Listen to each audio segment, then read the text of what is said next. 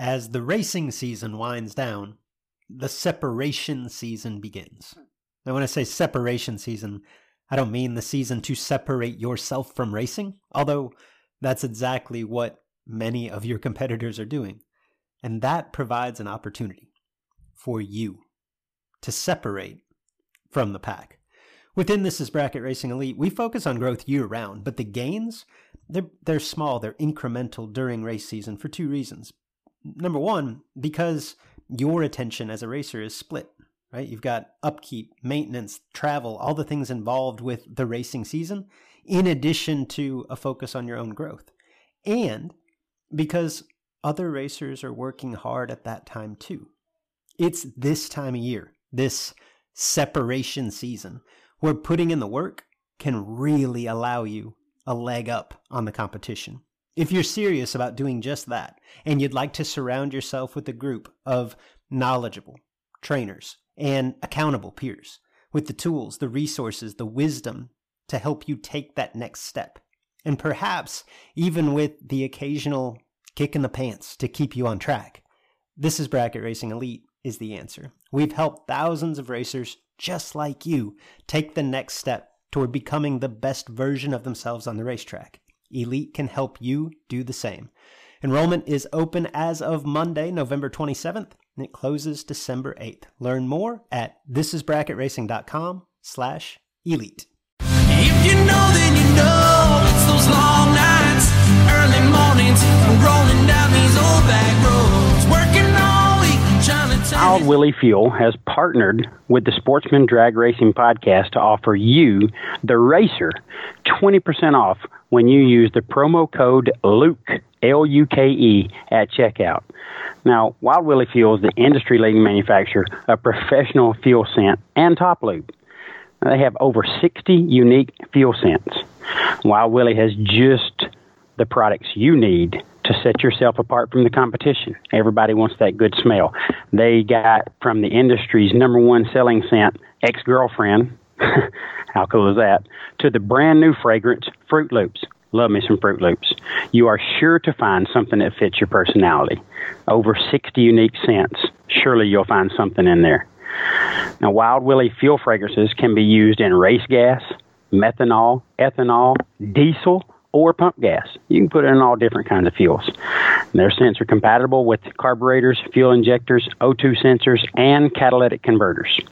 So stop by and check them out at www.wildwilliefuel.com. And don't forget to use the promo code LUKE, L U K E, to save 20% today. All right, guys. Autumn is in the air. You know, the pumpkins are in the patch, and our friends at Manscaped are grooming, if you know what I'm saying. Make sure you're keeping things fresh this fall with the leaders in male grooming and their brand new fourth generation performance package. Boys, get ready for a cuffing season like no other. Now, you got to be ready to take the leap and go into fall with our great friends at Manscaped. You can join the 2 million men worldwide using Manscaped by going to manscaped.com for 20% off plus free shipping by just simply using the promo code JED. That's J E D, and it gets you 20% off with, with free shipping. Now, the Performance Package 4.0 also includes the Weed Whacker. Everybody needs a Weed Whacker. You get to chop your worst weeds up in the top of your nose and your ear. Now, I've got the Weed Whacker and it works. So, that whole chopping things up and putting it in your ear and your nose sounds scary don't let it worry you whatsoever.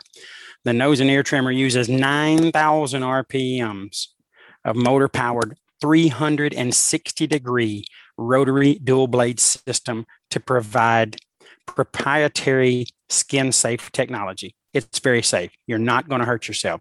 It's turning a lot of RPMs, it's chopping. You'll never know what's going on and you'll come out fresh.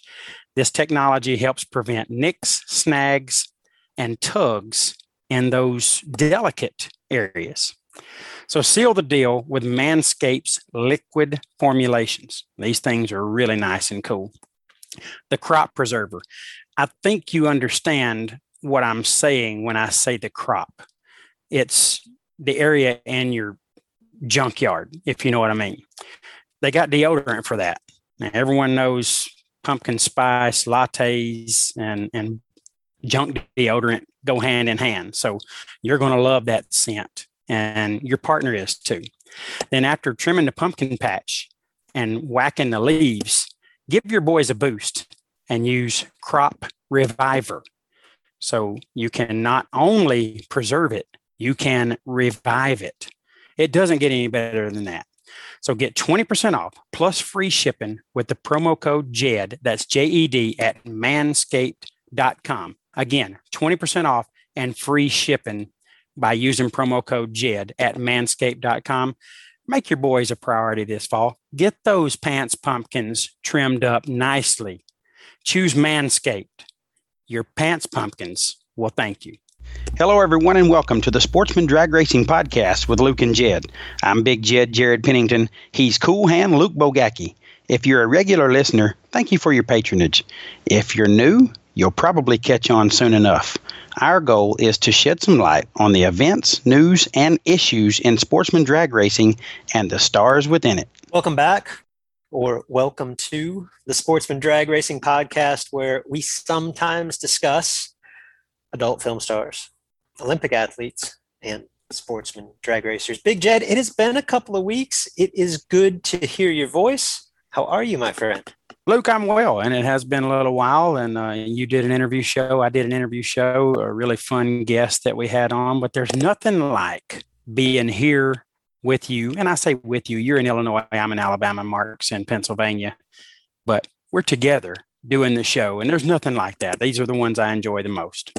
Agreed, agreed. I'm glad you feel this, the same way. This is uh, this is fun stuff. It's been been on the road a little bit, been been racing, been solo twiddling my thumbs in a motorhome. Uh, it's good to be home. And uh, like I said, it's it's good to catch up with you, sir. Since we last talked, um, we've got Garrett Griffith to talk about first and foremost. Young man on a roll. Uh, we'll get to that. But outside of his dominance uh, of, of the last week, there really hasn't been a ton of newsworthy breaking uh, information on the bracket scene. We have a number of uh, big events on the horizon, two of which, Big Jed, you and I promote.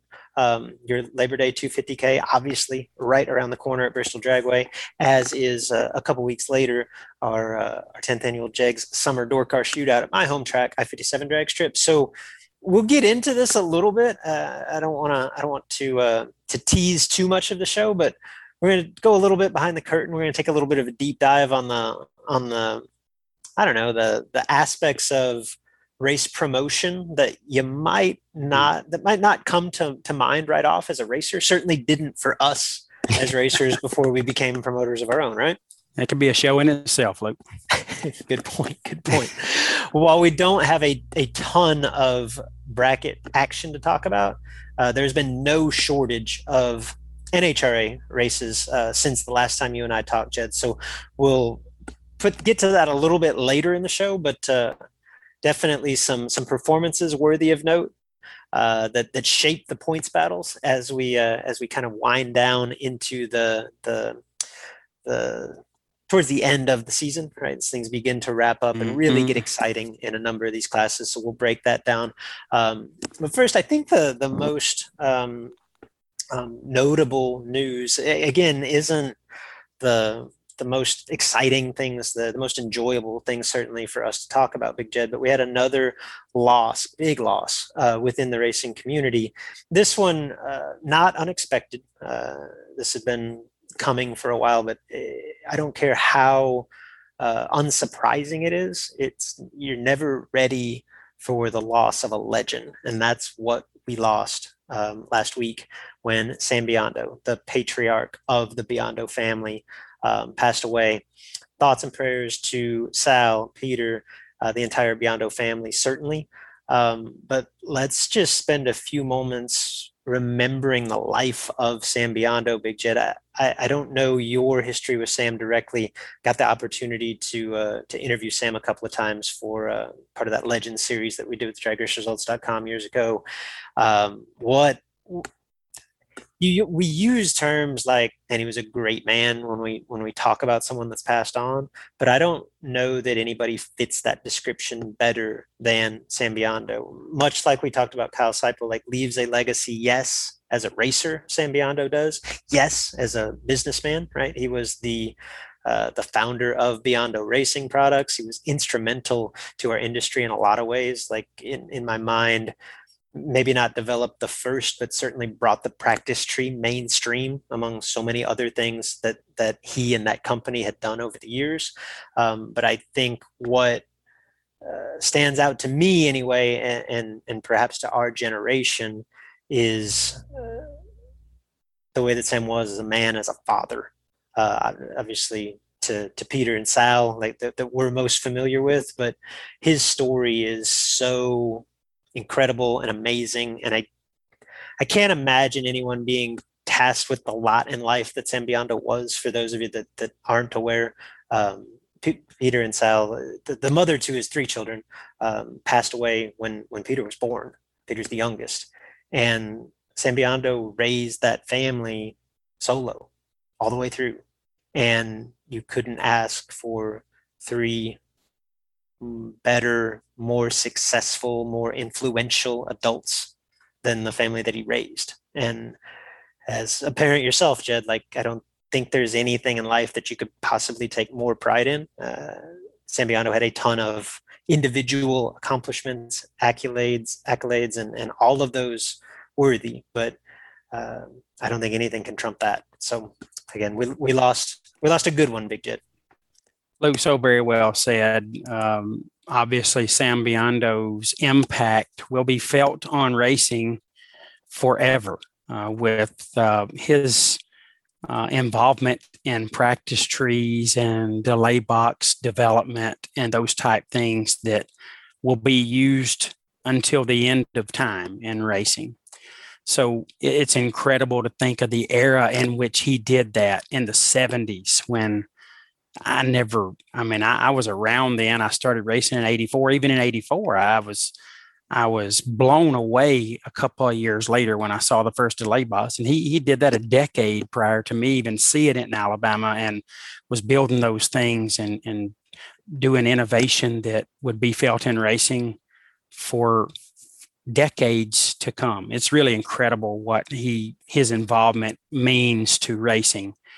That aside, uh, when I met Sam Biondo for the first time, racing was the farthest thing from my mind. He, he, was he was a polarizing individual just by how he carried himself.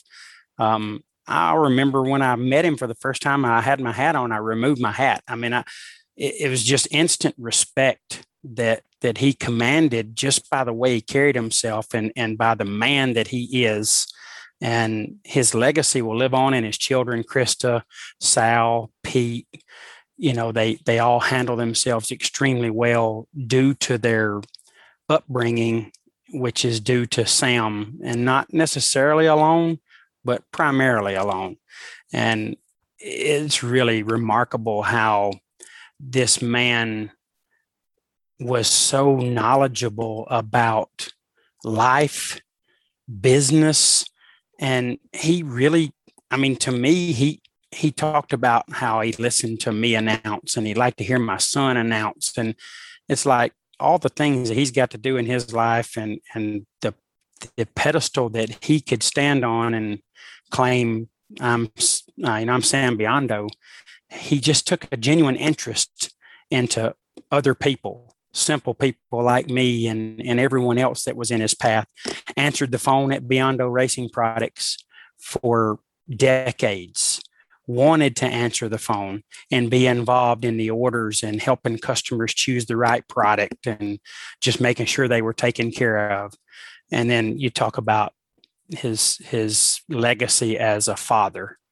Um, you know who who could argue watching Peter and Sal and Krista go through life and how they've carried themselves? Who could argue against the way they were raised uh, by Sam? So uh, ultimately, I think that's what he hangs his hat on is how his children carry themselves uh, in life and and the way that they, um, I guess, show their upbringing, how solid and honorable it was.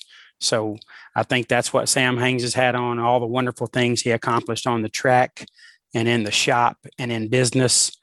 I think as a side for him, uh, he he was he was a very proud father and a Biondo family member, and it's a tremendous loss to mankind and certainly to racing. But uh, we should all be so lucky to have the legacy that that Sam left behind, and uh, he will truly, truly be missed, Luke. Well said, as always, Big Jed. Well said. All right, um, brighter and and I don't know more enjoyable topics to talk about on deck. But first, PJ North. Did in the time since we last spoke together, I'll be honest, there has been uh, surprisingly little on the big dollar bracket scene to talk about, but there has been even less that hasn't been won by one Garrett Griffith. Have you kept up with the heater that this young man is on, Big Jed? Uh, Luke, be totally honest, I have not kept up with it, but I did uh, catch up on some results today uh, as I was scrolling through Facebook. Obviously, Garrett collecting a, a $15,000 payday at the Columbus Fling, but um, within that coverage of it, I realized what he did at Edgewater on the previous weekend, previous weekend, and quite impressive. I mean, it doesn't matter really how old you are if you're doing it. If you're kind of a senior, it's very impressive, but it's certainly equally impressive if you're 19. And this young man is uh, on quite the hot streak, Luke, and uh, certainly uh, still a lot left. There's $150,000 left to the winner alone at uh, Columbus this weekend. So, uh, Garrett, if he can keep riding that, he will do something truly special, but really remarkable performance by him of late without question, Garrett Griffith uh, is, and this isn't new. He, his name has been among the the list of the, the growing list of young drivers that make us all feel like the future of our sport is very secure and at the same time make those of us in the sport uh, shaking our boots a little bit right? Like yeah. not somebody that you want to mess with. A little too secure. Yeah. Garrett has uh has cemented his name on that list for, for years. I think most notably he won the 50 or it might even been a 100 grander at uh, at tyler bohannon's race in louisville a couple of years back that put him on the map. He's been a, a relatively consistent performer in the time since uh, on the big dollar bracket stage at such a young age, but I don't think he's ever experienced because most racers have never experienced uh, what would this be five days like Garrett Griffith has had. Uh, Griffith, you noted, we're recording now on on Thursday evening, so there is uh, what two days. The opening two days of the fling are in the books. Uh, Sean Parker defeated Jeff Serra in the dragster race uh, to open things. And then uh, Wednesday's 15 grander was won by Garrett Griffith.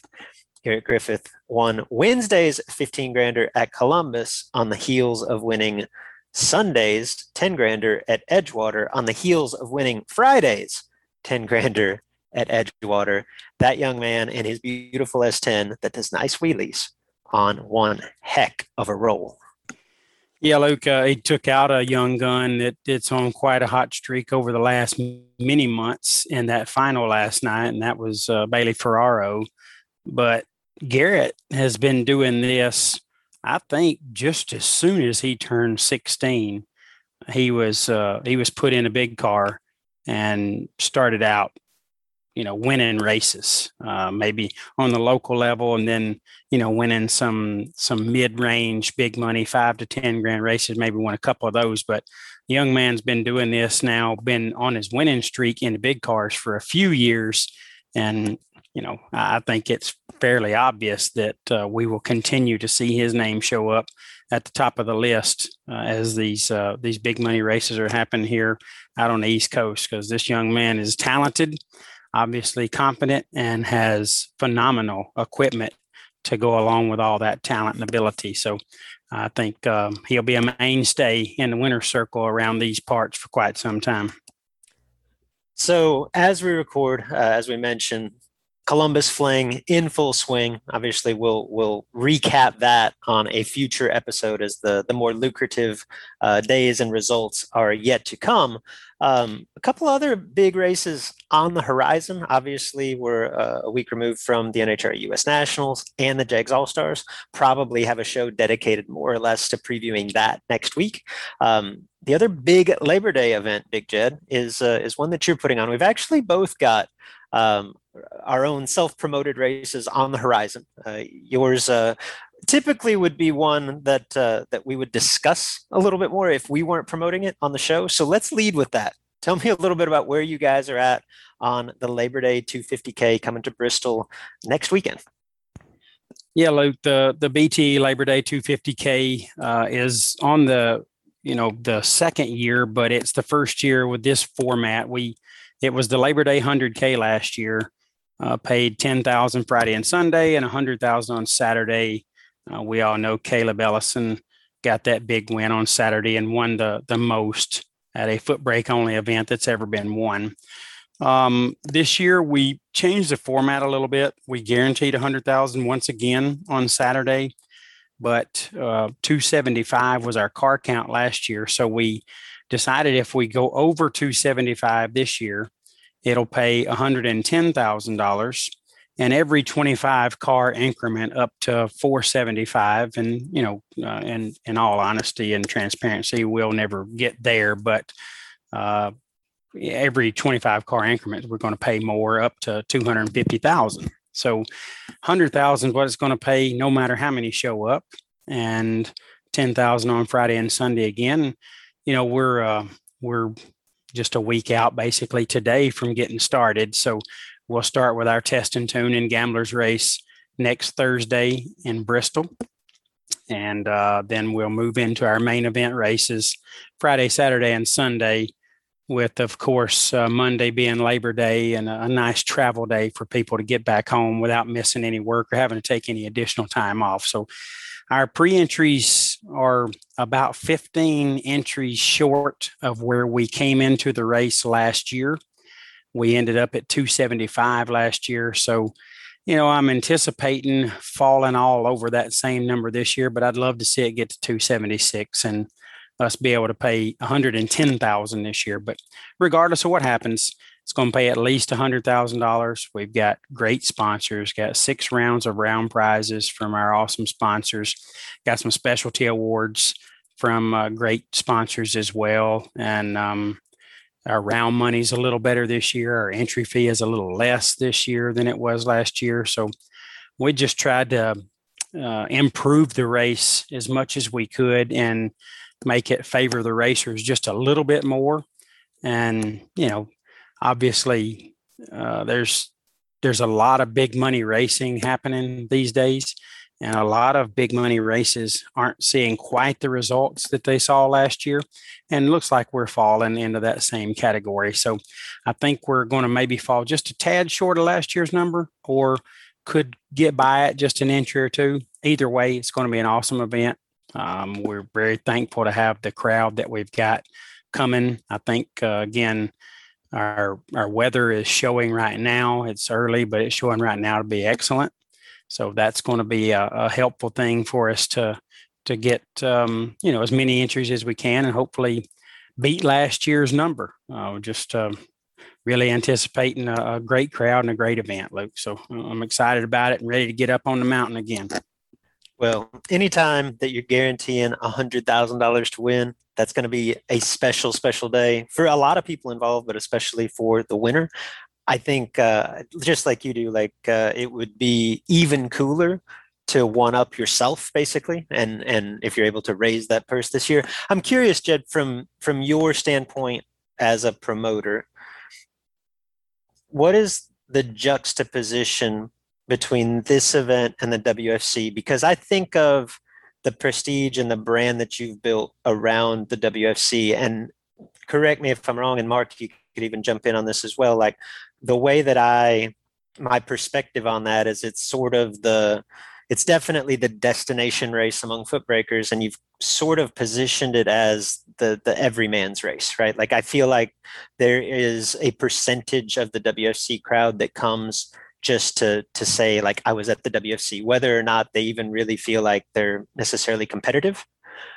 When you raise the stakes like this, you obviously you have a lot of uh, overlap in in the the fields between your two races, but I think you weed out a lot of that, right? Like I guess my biggest question is how do you have any concerns or how do you guys because I know that you do guarantee that type of money and the all of the electricity and the atmosphere that comes along with that and keep the race as fun and as welcoming as say the WFC has always been? Great question. I think your perception of the two events and how they have some similarities and some differences in terms of crowd is spot on. Uh, the WFC, while they're they're only two months apart, Luke, they're they're really in two different areas of of uh, availability for people. So you know you got the WFC. This is around July the fourth week or weekend, and that's a time when you're not your kids aren't playing baseball, they aren't playing football. There's no graduations or school starting or a lot of things going on and that's typically a time when people are taking a little time away from work. So it seems to work out extremely well for uh, you know your serious foot brakers and your kind of um, non-traveling professionals if you will. This we, we get a lot of people that say you know it's just on my bucket list. I wanted to be here uh, while it's still a serious investment for the racer, July the fourth weekend at WFC, it's a it's more of an affordable event and uh, an event that allows people to come enjoy themselves and not break the bank, if you will. And certainly, it's a time of year when you know they they just don't have a whole lot of other things going on. Then you you fast forward to Labor Day weekend You've got school has just started for most of the country. Um, kids are playing high school football. They're doing other activities, maybe playing some park ball, some fall ball. Um, you know, honestly, some of the grown-ups are playing in leagues themselves softball and what have you so there's just a whole lot of other things that would occupy someone's time around labor day that doesn't occupy it around July the 4th. So you you limit a lot of your just going to have fun type crowd right there. And then it's a thousand dollar weekend entry. So that's not something that people spend uh, lightly, you know, with without, you know, considering their real opportunity to get that investment back. And quite frankly, the the disparity between great foot brake racers and people that just don't get the opportunity to to do it on that level very often and see different tracks and different trees and adjust to it quickly is very large. You know, Luke, I, I'd guess if you go to a super pro, average super pro race that's got 300 entries, I mean, honestly, 250 of those are capable of winning the race. Agreed. Yeah at 300 foot brakers, that number's probably more along a third of it or slightly less than 40%. And that's not saying that anybody just can't win, but if you're just making your average run, that that 100 to 125 of those guys, their average run is just going to beat most everyone else. So uh, that that disparity between great and people that just do this for fun is is very big. So I think that again, with the investment of the Labor Day event and the stakes on the line, and you know what uh, what the racers will potentially have invested when it's all said and done, they they think about their the reality of getting that investment back. And if they feel like it's limited, it stops them from coming, along with all those other factors that I talked about outside of racing. So I think that's the main difference in these two. But as far as the promotion effort and what we uh, ask the sponsors to do for us and those things, uh, it's it's a you know an identical format, and we try really hard to make it fun and enjoyable. But we not we're not fooling ourselves into thinking that everyone in the lanes don't understand what they're doing on Saturday when they're foot brake racing for a guaranteed hundred thousand dollars. Yeah, that seriousness is felt in the lanes every, you know, well, that's why I say every year. We, we've only done it once, but it's felt in the lanes for sure. And I'm sure we'll see that again this year.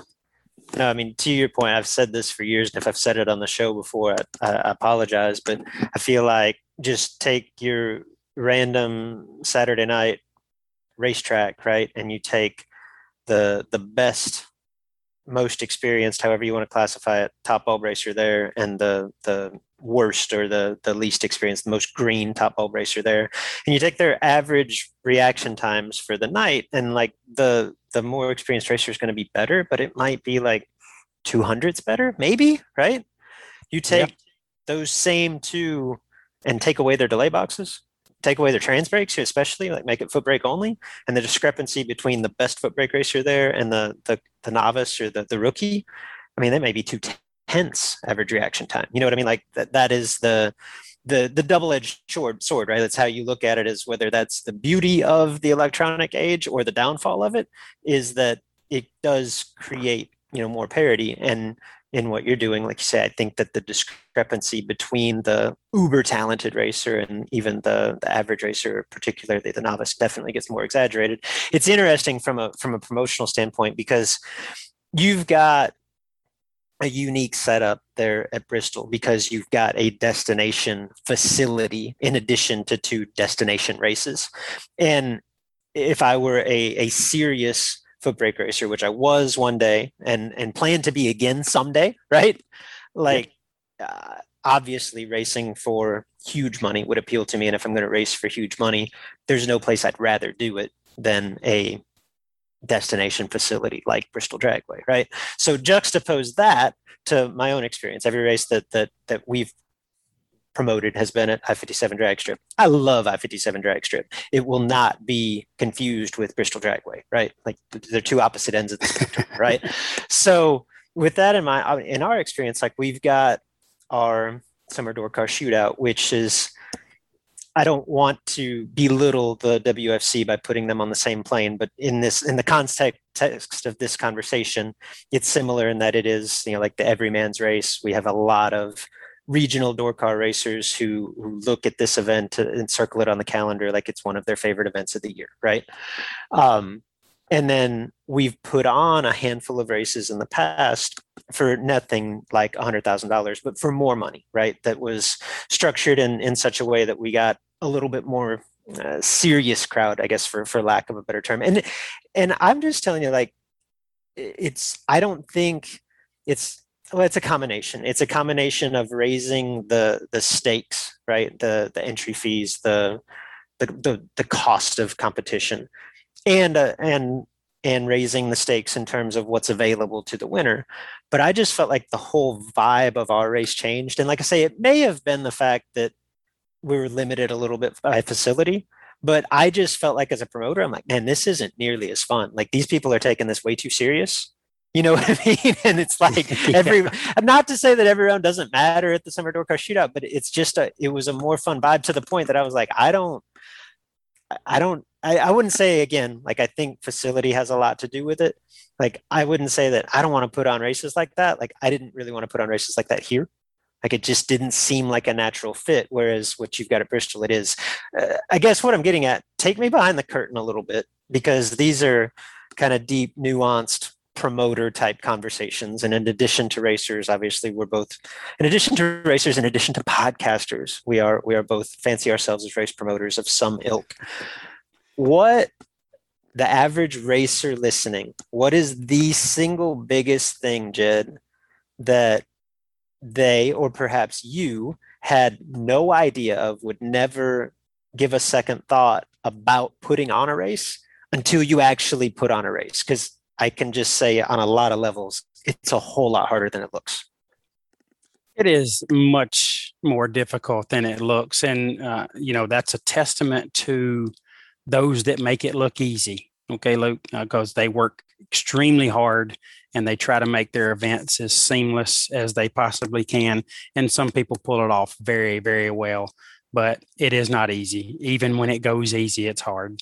So, what I probably had the least amount of knowledge or expectation of is how many people and look we're fortunate that we we've gotten over 500 entries the last couple of years and it got well into the 400s years before that. So there's a lot of people coming but the amount of people that reach out and ask questions that are on the flyer are it's incredible. I mean and i, I hate to i hate to make it sound like i'm i'm not thankful for everyone that shows up but you know you just get bombarded and it's like you spend time, money, and effort putting everything you can possibly put on the flyer. And Luke, if I get one message or call every year about the WFC, I get a hundred that want to know how much it is for spectators to get in. And it's clearly on the flyer. And if they it's found, so funny that I just I literally an hour and a half ago had this conversation with my wife and she was so frustrated. She's like, I keep getting these messages. Can these people not read? I mean, it, it's you found my number and you were able to call me, or you you found how to message us. Yeah, that was on the flyer too, right? Yeah, so you found that through World Foot Brake Challenge Facebook page, or or maybe the website. You emailed us, but you didn't see that big old flyer that we got right there for you to to look over. So just people, I think it's just habit that people say, okay, there's a race and I want to know something, so I'm just going to message them. And you know, it's again, it, it's it's something I never dreamed was done at the level that it's done each year. And but I know it's a product of how many people that we have interested and how many people that we have wanting Sure. to be there and planning to come. So right. It is a good thing, but it, I it's sound unappreciative. I sound unappreciative, Luke. I'm not. But it is incredible how many people reach out and ask you questions that's on the flyer. Or how much are buybacks? You know, I'm like, wow, it's, it's doggone, it's right there. Know, we made sure that information was on there, brother. what uh, what I get uh, in terms of feedback a lot is like at the event, man, you guys like you really yeah are are are in it right now. You know, like you got a lot going on. This is this looks stressful. And uh, I'll be honest, I don't know how you feel like at the event itself. I uh, yes, that there are things that come up that are perhaps a little bit unexpected, and there are stressful moments to be certain. But by and large i find that the event itself pretty exhilarating. As a promoter like you're you've you've got a lot of time and energy invested in planning and thinking and then to watch it all come together. And i don't know about you jed like your your day job may offer a lot more of this than anything that i've ever done. I don't i cannot think of another situation in which I've ever been in the position to make literally decisions, some big, some small, but ultimately, like everything comes back to me just one after another after another for, I don't know, like 18 consecutive hours, three days in a row. And there's a, it, there's a little bit of a transition phase, you know, where that feels overwhelming, but at some point, like it's just exhilarating. Like this is awesome. Like I, I'm, everyone's coming to me to find out what to do next. And I don't, like I say, I don't know that I've ever been in that position. And I kind of dig that. Like, I wouldn't want to do it every day, but for those three days of our event, like that part's actually fun to me. Yeah, I couldn't agree more. Again, very well said. I think we have very similar views on that. Um, it is humbling. It is, uh, you know, unbelievable.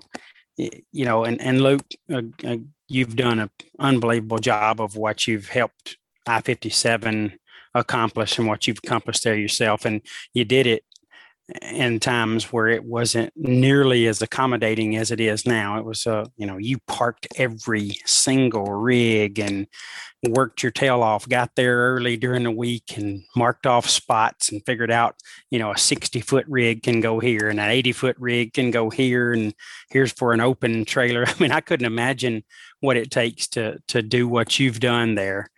Uh, so you have to have a, a, a huge level of satisfaction when you sit back and you're able to look over that place from the tower now and and see what you've accomplished. But there's nothing like standing on top of the tower at Bristol. Um, and there's nothing like standing up on the, the hill on either side at the top and looking out over the pits and the lanes and just seeing what two bumpkins from Alabama and Mississippi uh, have helped create, uh, especially when you've got 500 and whatever entries and they're parked everywhere they can possibly park and you filled up bristol dragway. Uh, it's it's an unbelievable feeling. It's it's one of uh, tremendous pride and and again um, being thankful and blessed to be able to be a part of it but it is truly incredible how what Steve's vision, no pun intended. he, he's my man, so I can say that. Nobody else can say that, but I can. uh, what what his vision really uh, has has helped create, and and you know we we both worked hard, but when you look over that facility and it's full of foot brake racers and people staying in tents and sleeping in their trailers and showering in a shower house and you know they're out cooking breakfast first thing in the morning and they're piled up six or eight in a line on the row where they've stretched out all the tape and chairs and gas jugs for their buddies to park with them it's like this is incredible. You know it truly is remarkable to be a part of it. So uh, that that's just a, a huge feeling of, of blessings and humility. Yeah no it's similar here. Like i, I I, I, think that's ultimately the reason why we do this and continue to do this. But no, on your end, like even from a broader picture, like what you guys have done really for the sport as a whole, but specifically for the style of racing that you love, you know, that, that you've endeared yourself to for so long. I mean, how long has the WFC been going on now? This was the 13th. It was our 15th. This was, oh, wow. Okay. 15th. Yeah. 16 years ago, could anyone have ever dreamed that you would have multiple $100,000 to win foot brake races that would be successful? no, no. Like that was unheard of. You know what I mean? Yeah, um, possible. Right. And, and, to establish what you've established. And, and I think, I don't know, you've got a better perspective on this. Like, I feel like now, today, foot brake racing is specific foot brake racing, you know, not just bottom bulb racing, foot brake racing seems to be as strong as ever. I mean, I know it's got geographic pockets in the country, but there was a time that it seemed like it was dwindling. And I feel like your race specifically, maybe a handful of others, just kind of kept that flame burning and ultimately it gained momentum again. Like you've got to take tremendous pride on a lot of levels for that. Uh, on our end, it's a it's a different magnitude, but um, to see what our little racetrack has become. And again it will it will never be confused with a with a national event facility but uh, there's been a lot of money poured into I-57 drag strip over the course of the last five six years. And we didn't really have anything to do with that. But the five years leading up to that our event was a big part of how that facility could remain in operation right? Like it was basically oh, no doubt. the biggest moneymaker of the year for four or five years there. And to know that like we played a role in continuing to have racing in our area, like that's something that we take a lot of pride in. And the similar to to to your crowd and, and the way that they patronize the WFC, like the way that people just love our event and coming to that facility, like that that makes it all worthwhile too. So, but uh, to go back to to answer the question that I posed to you, Jed, the the the aspect of this that I never would have dreamed of as a racer and would impart on those of you that are racers, you know, listening is you I cannot undersell the amount of to me like this is the the the stressful time right? Like we got to the that's I, guess what i was getting at earlier like the ad event is is kind of exhilarating. Yes. The the weeks and really even months leading up to it is the part that I don't want to say that I don't like, but is so much more taxing and tedious. Like you've got to put together all of the the sponsorship and backing stuff, which that's fine, right? That that's something that I I, I enjoy on some level. Um, but it's the the amount of thought and planning that goes into making something like this happen. Like I've got every year of the door car shootout in folders on my computer and i don't know how much memory that takes up in terms of just the documents the procedures the there is so much that goes into it because ultimately in a perfect world you want to think through every possible situation that you can encounter and this gets easier with experience because you encounter most of them and, and think okay well how could i handle that better? Right? But um, there's just so many things that come up and and that, could come up and you want to be prepared in advance right? And you want to have an answer that you basically want to have it on the flyer or on the website or whatever so you got something to go back to right? Um, but that to me I, I just don't think until you do it that you can possibly appreciate the level of preparation that goes into doing it right and watching the way that you and steve do it watching the way uh, that peter and and obviously uh, kyle did it um, like the the attention to detail is just so impressive and i think to me that's what that's what makes the races that i enjoy going to stand out but it is so much more work than you realize Yeah, you you're not going to fake your way through it. I promise you. Uh, it it takes tremendous commitment to your program and and a belief in what you're putting together, and then you got to promote it the right way. And there's a there's a fine line there in doing it too much and not enough. You you got to find that, keep it in people's line of sight, but not pound them with it because they get sick of seeing it and it tunes them out. So there's a there's a lot of stuff that you just don't think about when you're putting races together and when you finally get there it's like oh wow i didn't realize that this is how this works or that works or this is what was going to happen. So you do take that information like you said luke and you learn a lot from it as you see each scenario and situation presented. So um, a ton of work. Uh, I, I certainly wish that everyone could get on that side of it at least Yeah. once. It changed my perspective as a racer no doubt yeah, there's no doubt it does, and and I'm certainly not uh, as quick to condemn promoters or uh, track owners or anybody that that I feel like could have handled a situation better or put on a better event.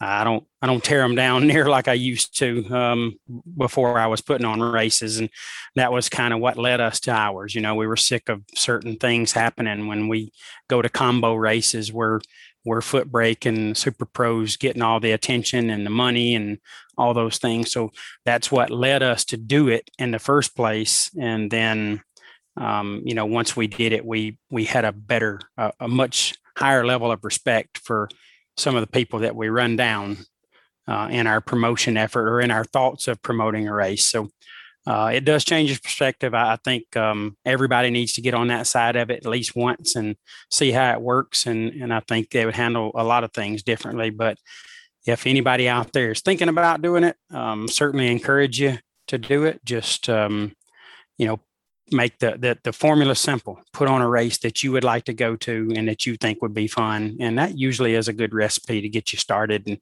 then uh, the work starts from there. But it, it is just like you say, Luke. All the the stress happens prior, and then when you get there, you know, you you do tend to relax just a little bit if you've covered your bases well and and got everything ready. Yeah, I agree. The uh, I'll, I'll make one more comment, and I, I I feel like I, I might need to be a little bit careful about how I phrase this because again, I don't want to come off as unappreciative, and this may, but I will say, uh, you don't. I don't expect you to comment on this, but you obviously are welcome to.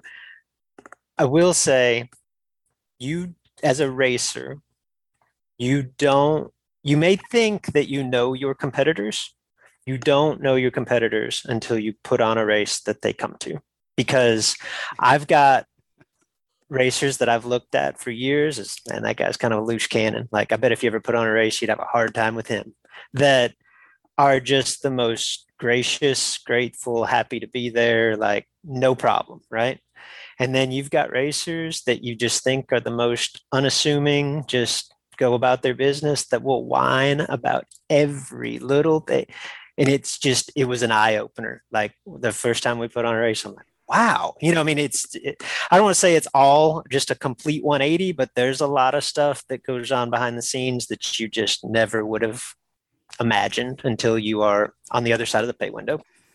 Oh, very well said. You, I know you said I don't have to comment, but yeah, that is that is one hundred percent correct. Uh, never, never saw that in some folks, but uh, it does happen. And you're like, man, how do you how do you get how do you get through the the day at the racetrack? It just seem to be looking for something to be pissed off about. But um, yes, you know, again, uh, you know, just little things like track conditions. You know, I know we haven't always provided a perfect racing surface. There's been other factors, sometimes heat and it gets sticky, and sometimes it's rained, and you know the the rubber's not eh, sticking as well as you want it to, and you got to fight those things.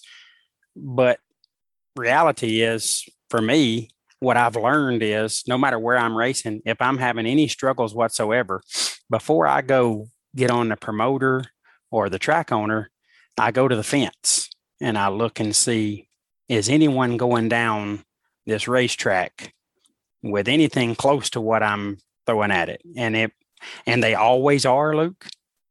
And when they are without fail. When they are, I decide, well, you know, I'm the problem here. I mean, I I get that it hooks at home and it does every time I go down the track, but it ain't hooking here. So I better figure it out because this guy's doing wheelies and this guy's doing wheelies and this car's running as fast as I run. So, you know, I, I'm I've gotten way more tolerant of difficult track conditions than I used to be. And that putting on races has helped that a lot.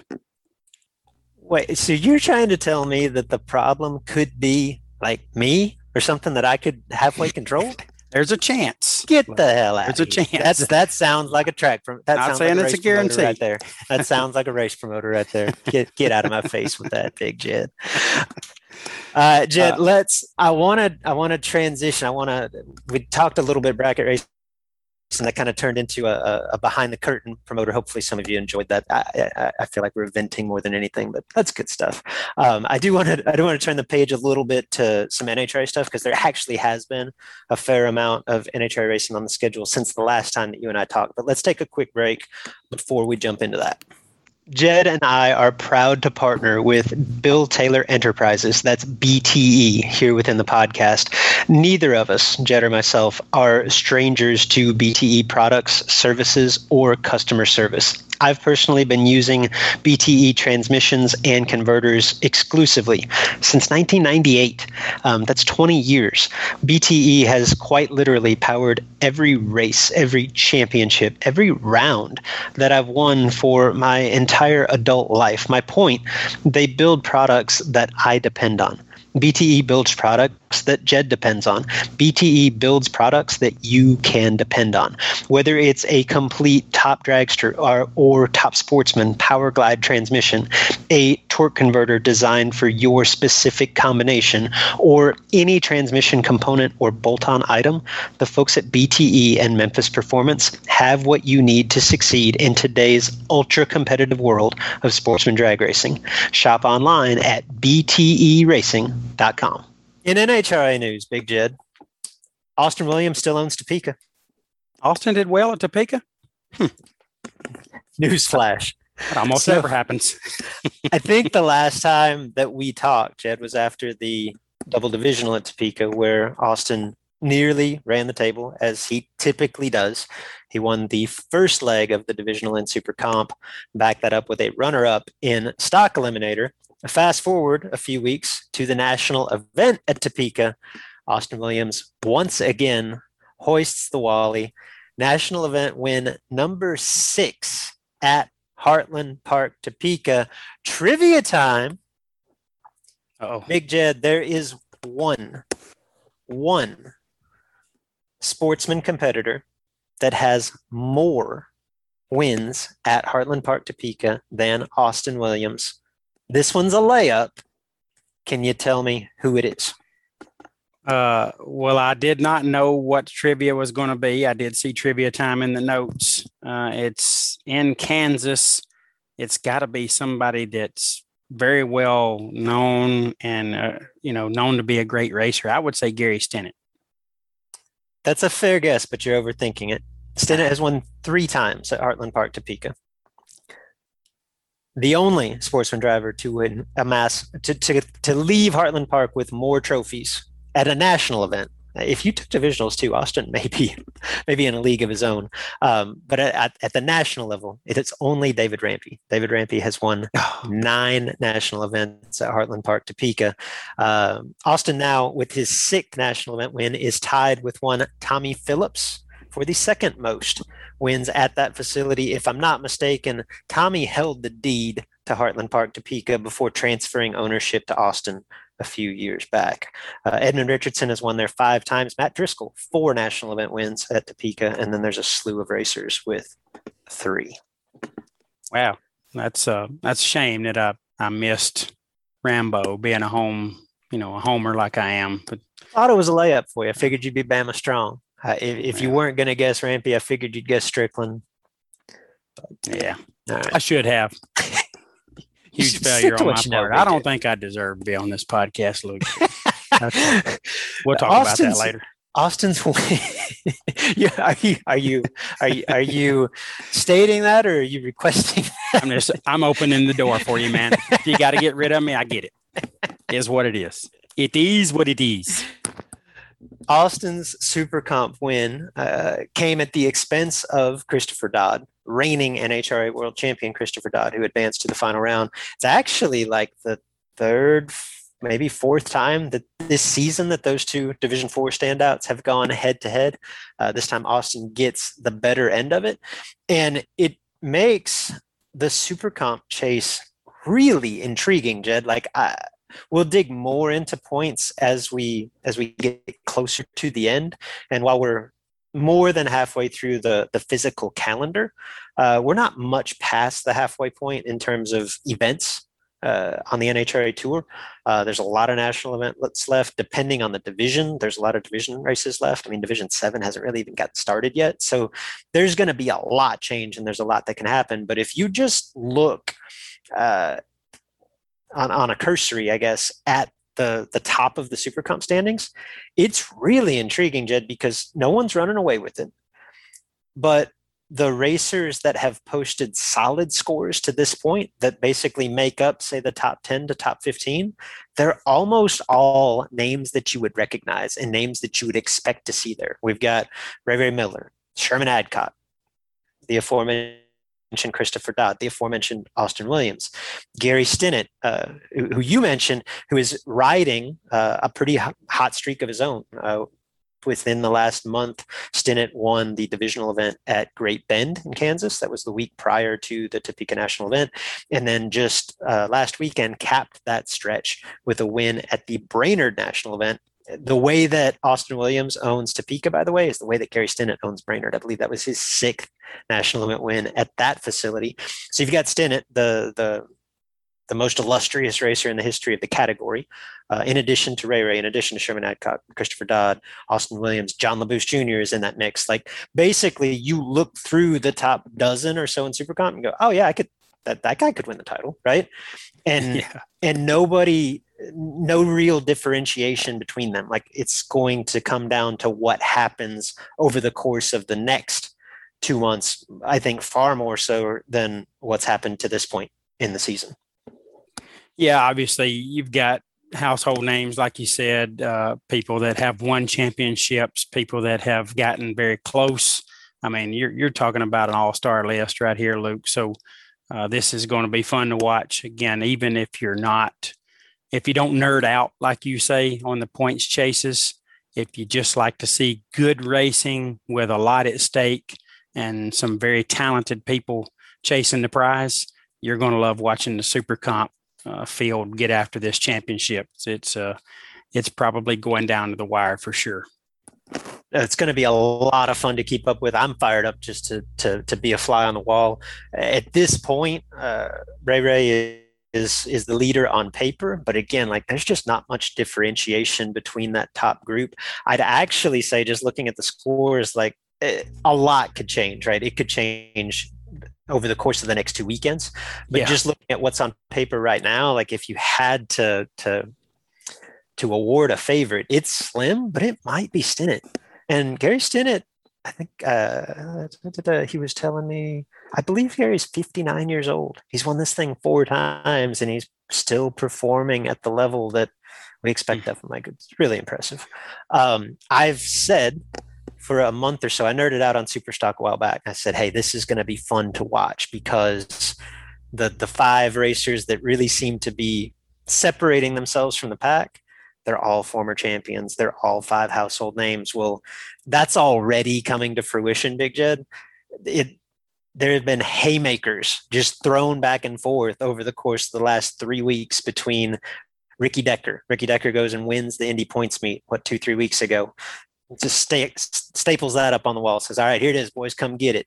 The very next weekend, Joe Santangelo goes and wins the divisional event at Brainerd, which was like a Wednesday, Thursday, leading into the national event at, Brainerd, where Anthony Bertozzi answers with a haymaker of his own, wins the national event there. Uh, those three, with with those results, separate themselves a little bit, but what I, the the two that didn't talk about today that I talked about a month ago, Jody Lang, Greg Stanfield, they're all very much in the mix. And this is a fluid, fluid thing, right? Like similar to me saying that I, I think if you asked me to stack odds right now in Super Comp, I would I would put Gary Stinnett slightly at the front. In Superstock, I think right now I would put Ricky Decker in that same position. Ricky Decker is going to go to Bowling Green and Indy the next two weeks, right? And it's so fluid and so fragile that if he has two early exits, that's going to change. Or on the flip side, like you could see Greg Stanfield win one of those events or one of his next events, or Jody Lang go he could go win-win at a double divisional in Phoenix or something like that within the next month, and this whole thing's going to change. I think it's probably going to be one of those five, but who ends up hoisting that crown at the end is anybody's guess, and it is going to be fascinating to watch. Yeah, most definitely. Uh, as you talked about the the people that are throwing haymakers, and there's still others in the mix. Uh, Luke, I, I assume most, if not all, of the the players here will be competing in Indy, and I'm guessing Indy is probably the most rounds you can win. Now, you're not going to see a field that that gets to the max at any other event, are you? No, but I whereas, guess the quotas allow it. Where, um, say, Super Comp could and and oftentimes does actually go eight rounds at Indy, where, where it adds more points to the total. Like your stock and super stock field is capped at 128. So you could have an issue where a championship contender struggles to qualify, but the race itself is going to be a, a seven round race. Like at this day and age, a lot of the divisional events are six round races, but the win points would be the same for a six to a seven. So it's not like you get that extra bump, but it is much more competitive. It's going to be a full 128 car field. There will be no buy runs. There will be no playing of the ladder. Uh, in in that regard, you're going to be playing the ladder to try to avoid heads ups and things of that nature. Um, and and we've seen situations in the past where championship hopefuls come in Indy and can't even make the show because there's typically, uh, I think last year was a little bit different. I haven't looked at the entry list for this year, but it's not uncommon to go into Indy and have 180 super stockers trying to make a 128 car show. Yeah, yeah, I've seen some of those huge fields trying to get in, and I know it gets tricky there on that last day or so uh, with uh, how the the Hemi cars kind of qualify and, yeah, and go to and go to the house right? run their race and go home. So uh, it'd be interesting to see who gets in, who doesn't, how that impacts the race. But uh, I guess either way, if one of these guys can go to the to the winner circle in Indy, uh, they probably are setting themselves up extremely well. If they go to the winner circle anywhere, they will, but Indy especially, it just seems like that'll that'll help them propel them forward to give them a great opportunity to to hoist that trophy at the end of the year. But uh, with the list that uh, that you've got laid out here, it's uh, it should be an incredible points chase and another huge battle till the end where uh, I think it'll be decided, if not Vegas, um, you know, wherever, if, if they have the last race in Pomona, or if they take it back to Vegas or wherever they go, I, I would imagine it's going to be decided there. Yeah, it certainly looks that way. At this, at the point of this recording, uh, what does it say? Or uh, August 26th, Anthony Bertozzi is your leader uh, on paper uh, by virtue, in large part, of his recent national win at Brainerd. By the way, uh, if you missed Anthony's winner's circle interview, and I don't know really know how many people watch those. Like I was live for it. It's worth going back to. Like we got to get Anthony on the show. He's so fun. It's a blast. And, and Anthony just went off. He he went from like heartfelt uh, you know, like really touching stuff. To the next thing I know, he's talking about the zoo and asking why they don't have stripper poles out there. Like it was vintage Anthony. It was awesome. You got to check that out. Uh, but he is your leader right now. Yeah, yeah. He said he was actually going to supply one next year if he comes back. Um, so Anthony is your leader on paper in Superstock and in Top Dragster. Uh, it looked, I think I even said this on the show like a month or so ago. Anthony looked like in pretty commanding position in Top Dragster at that time. And then our man Danny Nelson, Big Jed, he went on his best Austin Williams impersonation. Danny Nelson went to Topeka in the midst of a, a ho hum season, right? Danny had, had gone a few rounds, hadn't really been in a final, hadn't lost early, but just kind of plodding his way through the top dragster season. He makes his way to the double divisional in Topeka. He wins the first one. He comes back around. He's runner up in the second one. And then he proceeds to win the national event at Topeka as well. And basically, on the strength almost independently of the three events at that one facility, Danny Nelson is very much in the mix. And if you'll remember, uh, a year ago, Anthony Bertozzi won the championship. Uh, in 2019, it was Danny Nelson. A year ago, Anthony Bertozzi wins that championship by less than a round over Danny Nelson, right? Nelson had the opportunity to win the round, and then Bradley Johnson had the opportunity to win the round. Anthony ends up on top, but those two just got done battling this out and they are on the fast track to do it again. Uh, Holden Larice made a significant move at Brainerd as well. He he treated Brainerd the way that that Danny and Austin treated Topeka.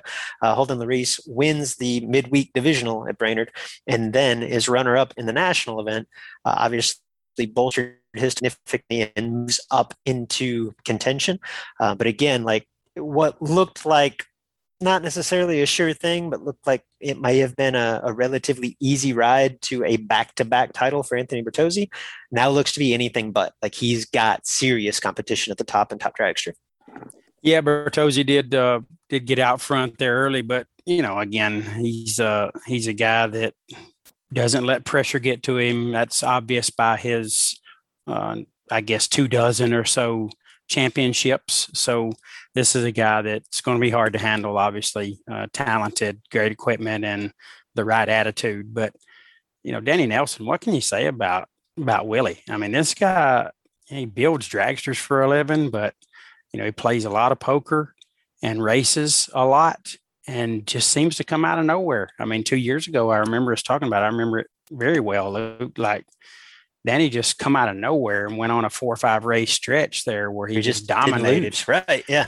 And, and put himself in position to win that. And uh, I think last year was a little more consistent road for him, but this year he was just kind of back there being real quiet and here in three or four race stretch back in the middle of it again. So this is going to be fun to watch. You're talking about two crafty veterans and then Holden Larice bringing his talent and equipment in the mix. Uh, this this is going to be another great battle there. And really, when you look at if those three are the guys that are going to decide this, really couldn't ask for better folks. I mean, they, these are three really good dudes that uh, that are going to have fun with this chase. Yeah, it's going to be another one that's really really exciting to watch.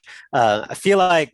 Uh, his touch on super gas a little bit too. I don't want to jinx myself, but oh my gosh, we're going to talk about this. Yeah, yeah, we got to talk about this. The uh, it's been a, it's been a dream season in super gas, and uh, yes. for, for, me personally, and uh, highlighted probably by uh, by last week's trip to Brainerd. I uh, I went to Topeka, lost a really good race to Jim Repka in round three, triple zero decision. It, my my my wife even said like, you don't seem upset about this. Like I, I lost by triple zero five in, in round three. I'm like, well, you gotta you gotta consider that I've had a lot of these this year, and it seems like, particularly in Supergas, I've been on the good end of all of them. Like it was, we were due to have one go the other way, right? Uh, so I felt like I took that in stride really well. Made my way up to Brainerd, midweek divisional, uh, made it to the semifinals. Lost to our man Jim Rod Cap. Shouts to Jim Rod Cap. Jim Rod Cap. He kicked my butt in the semis, Big Jed. Smoked me. Jim Rod Cap has like a, uh, I don't know what you would call the Aaron Brainerd specifically for the division race, but like you couldn't breathe. Like it was miserable. And the barometer's like 26 something. Jim Rod Cap in that mess went 990 at 178. Wow. And it's one thing to be really fast in one of the super classes, but Jim Rod knows how to use it. He played me like a fiddle. Was really impressive. It made me want to go really fast if I could make people look that dumb. He made me look really dumb. It was really cool. It, it was, yeah, like, yeah, you, you just, you if the, the right driver with the right mindset can do some pretty cool stuff with a fast car he did some pretty tricky stuff so kudos to him he knocks me off in the semis then loses to john Labbous jr in the final Labbous who is my biggest competition uh, at this point for the championship proceeds to rattle off 10 consecutive round wins wins the division race advances to the semifinal of the national event uh, where he fell to Dale Evans thankfully on my end, Labbous won the points meet, semi the national. I flipped the script completely. I semi the points meet and then won the national event. So, all long story short, that puts me over 700 points. I have 702 right now. And if you've heard any of the the the, the nerd out that I've that I've done at any point in the past, uh, as I always say, 650 is a really strong number. If you put up 650, you should win the national championship. If you put up 700, it's all but guaranteed. Like no one has lost a championship. No one has has not won the championship with 700 plus points. In fact, since uh, the points uh, structure was updated in like the mid 90s, I'll say like 94, 95, somewhere in there, there have only been 21 700 point seasons, all of which resulted in world championships. So historically, I'm in really good shape. And I would like to think uh, it's difficult at this point because I'm improving decent races. Um, but I would like to think that I could still improve and, and raise that score a little bit more. Um, but the flip side of this is, I think the only racer that could legitimately catch me, and, I mean mathematically at this point nobody's really eliminated, but the, the racer with the best chance is John Labbous Jr. And um, I don't know if you're familiar with that name, Jed, but like he's pretty good at this. Um, he's he don't probably no, he does not suck. He is. Uh, I, I think you could make a valid argument that over the course of the last decade, he's been the most successful superclass racer in the country. And you could probably make the argument for the last two decades, he's been one of, if not the best sportsman racers in the country. So never like a comfortable feeling uh, with, with, with him trying to chase you down, especially. And the last thing I want to do right now, I'm, I'm not, um, I, I, won't allow myself to believe that someone like John Labbous Jr. listens to our show. I doubt that that's the case. But if I gave any type of bulletin board material here, I'm confident that it would get back to him. The last thing that I need is John Labbous Jr. to think that I think that he can't do it because he could. But again, if we go back to it, it would be unprecedented. It's never been done. So I, I think I'm in pretty good shape, and uh, it's been a lot of fun. Um, yeah, everything has just kind of fallen my way. So it's been awesome. Yeah, Luke.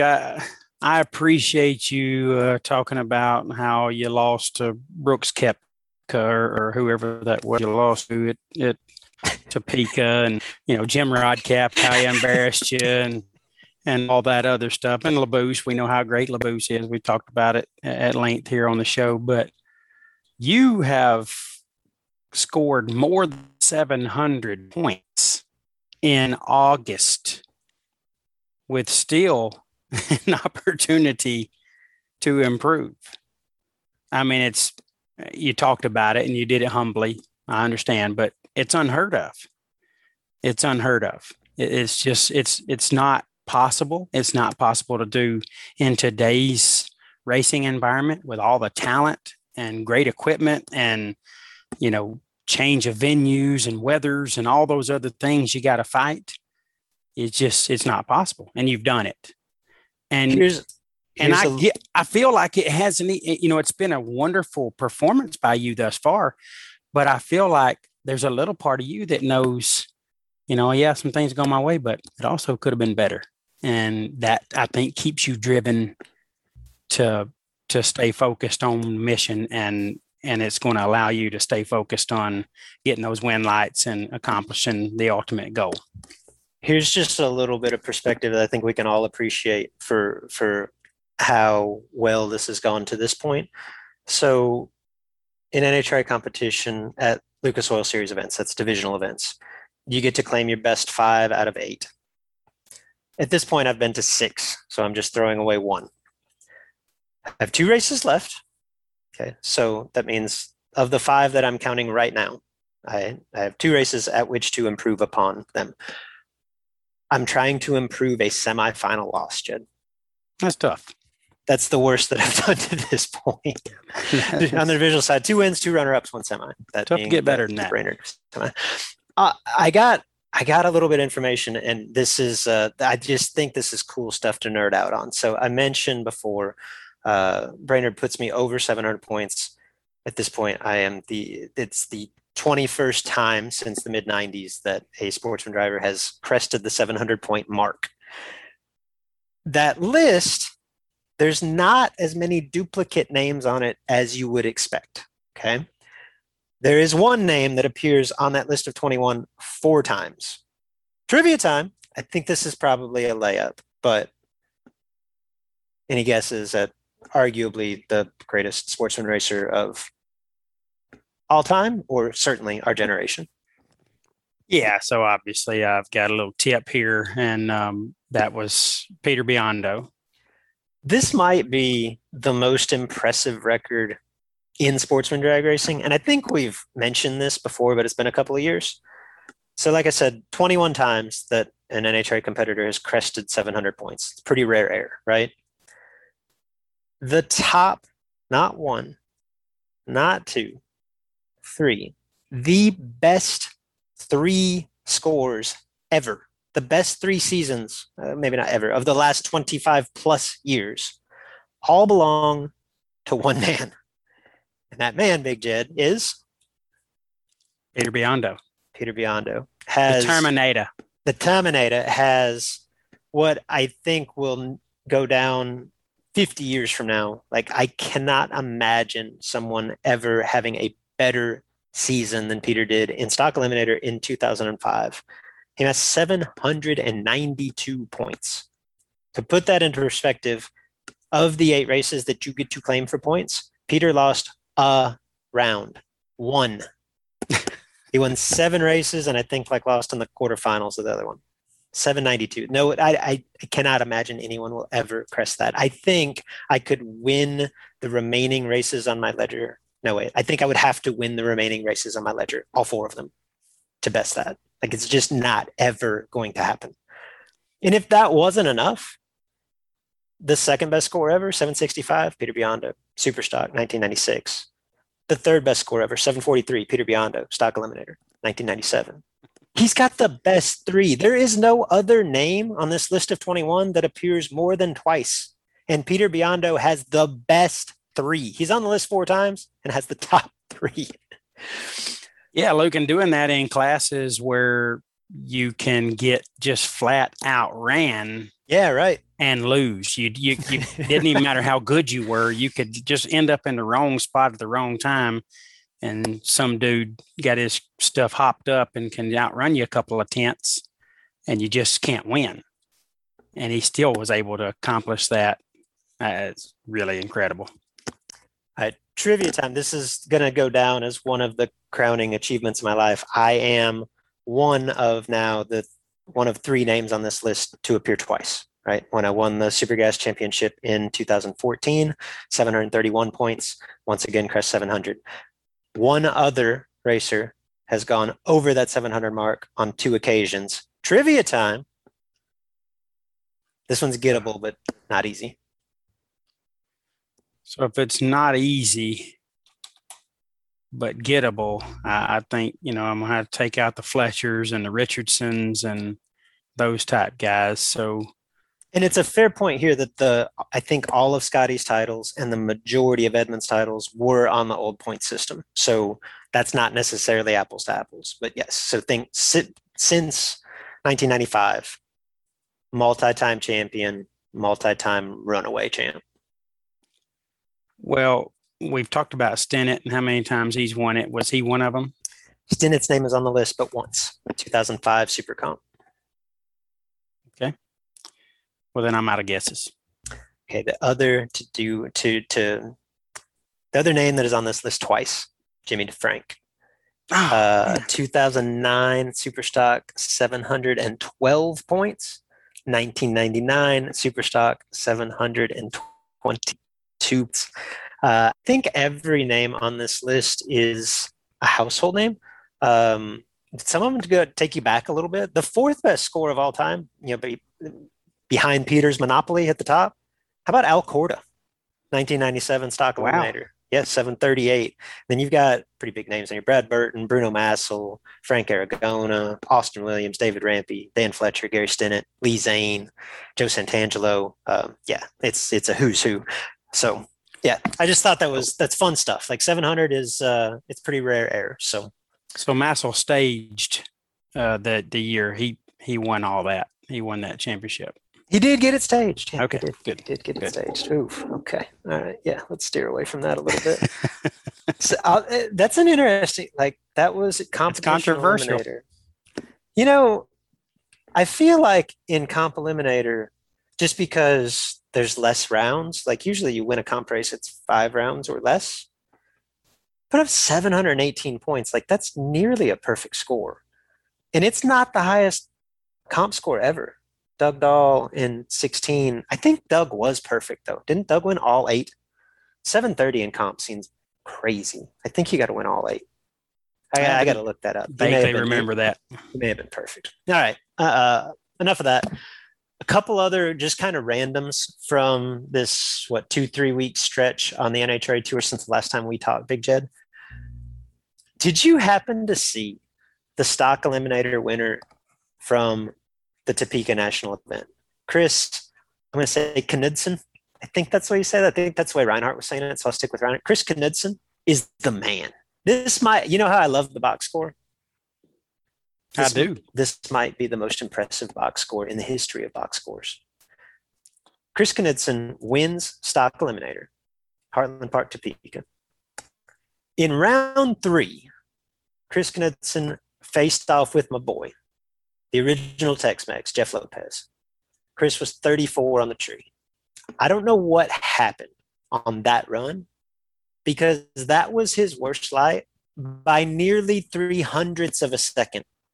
In the five other elimination rounds, Chris Knudsen was double O X every freaking time. Yeah, Luke, his other five rounds did not total his one reaction No, against Lopez. close. Uh, it's incredible. And and then when you factor in the class that he runs, Yeah. What's that other pedal do, Chris? He Yeah. knows. I don't. this is a three pedal automobile, and this dude is killing it.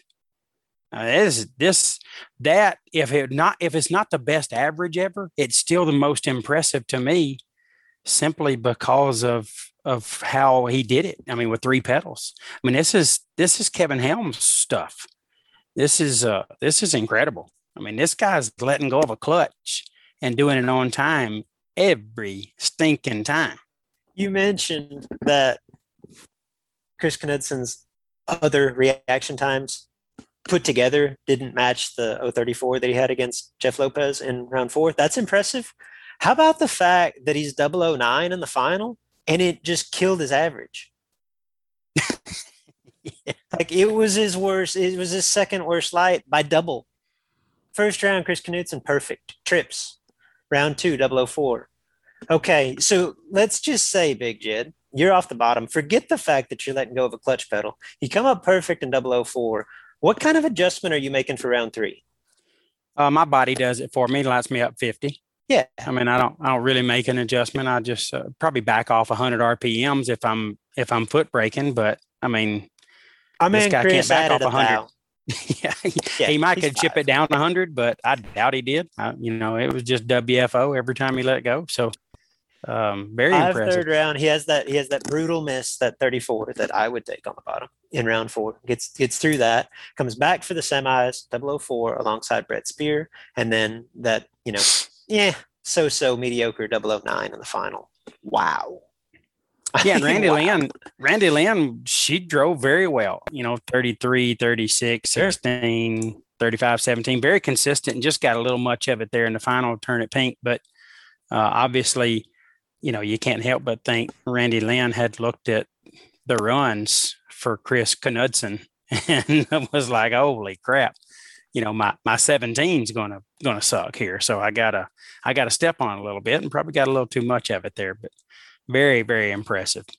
Without question. A couple other quick news and notes from the NHRA tour. Uh, there was the two national events, Topeka and Brainerd. Um, divisional seemingly everywhere. Uh, I think there's like five or six divisionals since the last time that we talked. Just a couple of, of notes that stood out. Jeff Strickland, Alabama, red. He he told me one time he could hit a golf ball to Mississippi, but y'all can still claim him. right on the state line. He's in Alabama, so he's your boy. Uh, Red Bay doubles at the lot at, at the Red Bay, Alabama. That's right uh, doubles at the lot in the same two classes that he doubled as a world champion just a few years ago, top dragster and stock eliminator. And uh, that those wins alone make him uh, a threat once again uh, in both categories, specifically in stock. It looks like Jeff's got a pretty good shot in stock eliminator. stock, kind of similar to super comp pretty wide open. I think uh, we'll break this down in a future episode. If if I if I had to lay odds right now, I think Joe Santangelo is probably the slight favorite, but Strick's in there, Wes Neely's in there, and Blake Hickman, who uh, was runner up to Strick at this event at Galot. Uh, again, I, if I had to pick a favorite, I'd say it's Joe Santangelo. But if you're looking for a, a dark horse in stock eliminator, Blake Hickman, a guy that uh, just kind of started off the season running the Division two stuff and was in multiple finals early, just keeps stacking on points. Like he's a real player. He will almost certainly be a top 10 finisher, is a threat to contend for the championship. So Strick doubled uh, at Galot, ran the table at Galot. Phil Unruh very nearly did the same thing at Great Bend a few weeks back.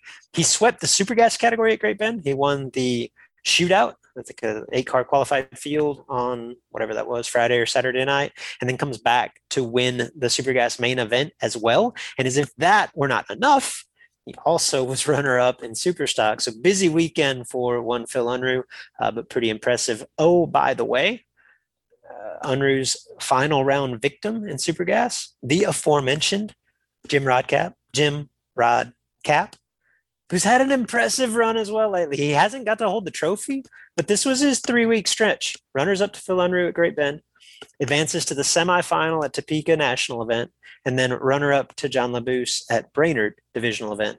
Uh, pretty impressive run for uh, for a guy that uh, that we have a little bit of fun with here on the show, Jim Rod Cap.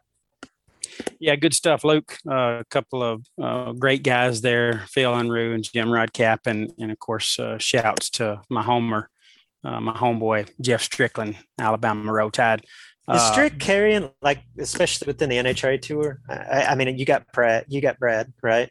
With Rampy's retirement, like, who's carrying the Alabama flag? It's got to be those two, right?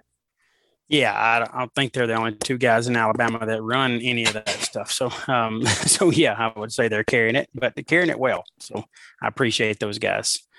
Um, matter of fact, my boy uh, uh, Brad Bad Brad Pleward just runner up that 10k uh, stock super stock combo uh, that he was uh, at at um, uh, where Ohio Valley maybe. Mm-hmm, mm-hmm. Yeah, good stuff. So yeah, those guys are bad boys. But I'm sure you remember when we were talking about like dream cars, cars we would love to to race, and I said pretty much anything that Phil Unruh has ever yes. built or yeah. owned. Dude has great equipment, man. I mean, it's incredible. So uh, I like to see those guys get it done. But uh, impressive list of winners and a great breakdown, Luke, of the the points battles. And again, even if we're not guys that typically follow this type stuff, you got us excited. You got us ready to hear how these things play out, and, and we'll talk plenty more about all that in future shows. It's going to be awesome stuff. So, looking forward to those points battles, and certainly looking forward to seeing how you uh, complete the journey that you're on and and and get that third championship in uh, in your resume or on your resume. So, wishing you luck there, my friend. Although you don't need much of it. Much appreciated. Uh, shout out that's close. That's I think that's all I got. Yeah, we're gonna wrap it up right here. This is uh, this is the end of the show. I definitely appreciate you guys tuning in. Hope you enjoyed it. It's good to be back with you, Luke, and uh, and doing a combo show again. It's good stuff, and uh, you know uh, we certainly want you, the listener, to let us know what you enjoyed or didn't enjoy about this. If the the self promotion or talking about our our own racing or our own promoted races, if if you're sick of that and hated it, uh, let us know, but do it just kind of privately. Uh, if you liked something and you want the world to know about it, put it right there on our Facebook page, the Sportsman Drag Racing Podcast Facebook page, ready right there for you to post for everybody to see. If you got a private message you need to send to us about something, producer Mark, catch that on the backside and we'll try to address it as well. But certainly appreciate each and every one of you tuning in this far, and we'd love to hear from you and let uh, let us know that number one you're listening, and number two what you think about the show. Luke, it is shouts time. Shouts to Garrett Griffith. Shouts to the whiners and the haters. Shouts to the haters. Oh, yeah. yeah. All right. That's back to Great. our. Uh, I don't think we have haters. We definitely have whiners. It's back to our promotion. Eh, occasionally. Shouts to Jim Rodcap, Jim Rodcap, Jim Rod Cap, and Jim Capiello. Shouts to both Jim Rebka and Brooks Koepka. Shouts to Al Corda. Shouts to Brad Plord, Jeff Strickland, David Rampy, Nick Saban, Roll Tide. Oh. Shouts to Greg Stanfield. I've talked about Greg Stanfield for like three years on this show, and it, as as fate would have it, like you'd think our paths would have crossed at some point. I've never met Greg Stanfield. I met Greg via Justin Lamb at Topeka, and I got to admit, I was disappointed, Big Jed. That dude is way too nice. I wanted him to like. He kind of looked at me funny when I said my name, and I'm like, "Oh yeah, yeah, I, I, I know you are." And then was just like the most humble, grateful. I wanted him to just, I don't know. I, I wanted him to bring up something and be like, ah, you know, like. what?" As I, I think like he and Aaron ran in the final of a national event somewhere, and like we didn't talk about it on the show, and I got a little bit of flack for it, and I just assumed that that got back to him. Like I figured there was something, there's some kind of reason that like I don't know that he wouldn't like me or that he would be a little bit standoffish. None of that. Like salt of the earth dude, way too nice. I left feeling bad for not saying more nice things about Greg Stanfield. And He didn't. He didn't say, "Yeah, Luke Bogacki, man, uh, your podcast great. I really enjoy listening. I try to catch it every week." You, you know, there it was loud in the pits, Big Jed. He may have said all of that, and I just missed it. but no, I, I, I, di- I didn't catch that part. Mm. What he said was, "Yeah, man, that that podcast you listen to, like, uh, that guy that you do it with, man, he's a stud. That guy's funny. yeah, yeah, I'm sure. You're the guy that does that podcast with Jed. That's yeah, you're the guy that does the one with the the guy reads the Manscaped reads. yeah, that's what I expected to hear. No, that's good stuff. See, now it's funny because when I talked to John Force, that's exactly what he told me. Oh yeah, John and I go way back. Yeah, he really enjoys the show. Got to get him on someday. All right, Luke, that's it. We are done. Great list of shouts. What a great show. Hope everyone enjoyed it. Uh, again, if you uh, if you want to reach out to us on the Facebook page, do so. If you like to tweet, and you know I'm heavy tweeter, uh, Luke uh, gets on there from time to time as well. Reach out to us right there on the Twitter. Luke is at Luke Bogacki, B O G A C K I. I am at JP11X. We hope you reach out early and often. I did tweet it, soon. Bruno. Like you got on Bruno. I tweeted it, Bruno. Really? I did. Hmm, I must But it just so happened. I, I, some of our listeners know I, I write a column for National Dragster occasionally. I think it comes out every two months or something like that. And it just so happened that the column that I wrote, the most recent column that I wrote, was about the, uh, I don't know, like, for lack of a better word, the I, I didn't use the word stupidity, but the the the needless nature of staging battles. Like I just think they're kind of silly. That's what the column was about, and that was the national dragster that was on the stand at Topeka when Bruno and Mason McGahey have what's probably the most epic burn down of our lifetime. Yeah. right. So everybody's talking about it, and I'm like, that's actually the national dragster that like I wrote that, and I just wrote about how dumb it was to have staging battles. So I felt the need to somewhat clarify, but I tagged Bruno in the post and was basically like, "Hey, I think it's kind of silly." He didn't respond. really? No. Hmm. So It was at. a loss. yeah, I can't believe you don't like staging battles. I mean, who doesn't like two guys sitting there in a pissing contest holding up the from an entertainment standpoint, it's really fine. good. From a competition standpoint, like what's the point? But Yeah, teach their own. yeah, I hear you. All right, that's it. Uh, again, guys, we appreciate you listening. Thanks for tuning in thus far and, and making it this far in the show. Hope you enjoyed it. We look forward to talking to you again real soon about more sportsman drag racing. If you know, then you know it's those long nights, early mornings, rolling down these old back Enrollment in This is Bracket Racing Elite is now open. You've heard me discuss, or at least reference, This is Bracket Racing Elite. It is the premier offering of our website, thisisbracketracing.com. Elite is a membership community designed specifically to help you get from where you are today as a racer to who you want to be as a racer led by knowledgeable professionals. Justin Lamb and myself are longtime instructors, and we bring in a host of guests, racers that you know, racers that you respect, led by knowledgeable instructors and surrounded by supportive peers that are ultimately striving for the same goal in their own unique way. The truth is, at each event, there are a hundred plus entries, there's one winner. At the end of each season, there's one champion that feeling, not so much the money, not so much the trophy, that feeling of achievement, that sense of accomplishment, that tip of the cap from your peers. That's why we do this. You can dream of that feeling all you want, or you can take action, take steps toward becoming that racer. If you're ready to take the first step, this is Bracket Racing Elite is for you. Enrollment is open now for a limited time. Learn more at thisisbracketracing.com slash elite before we close the doors again on December the 8th.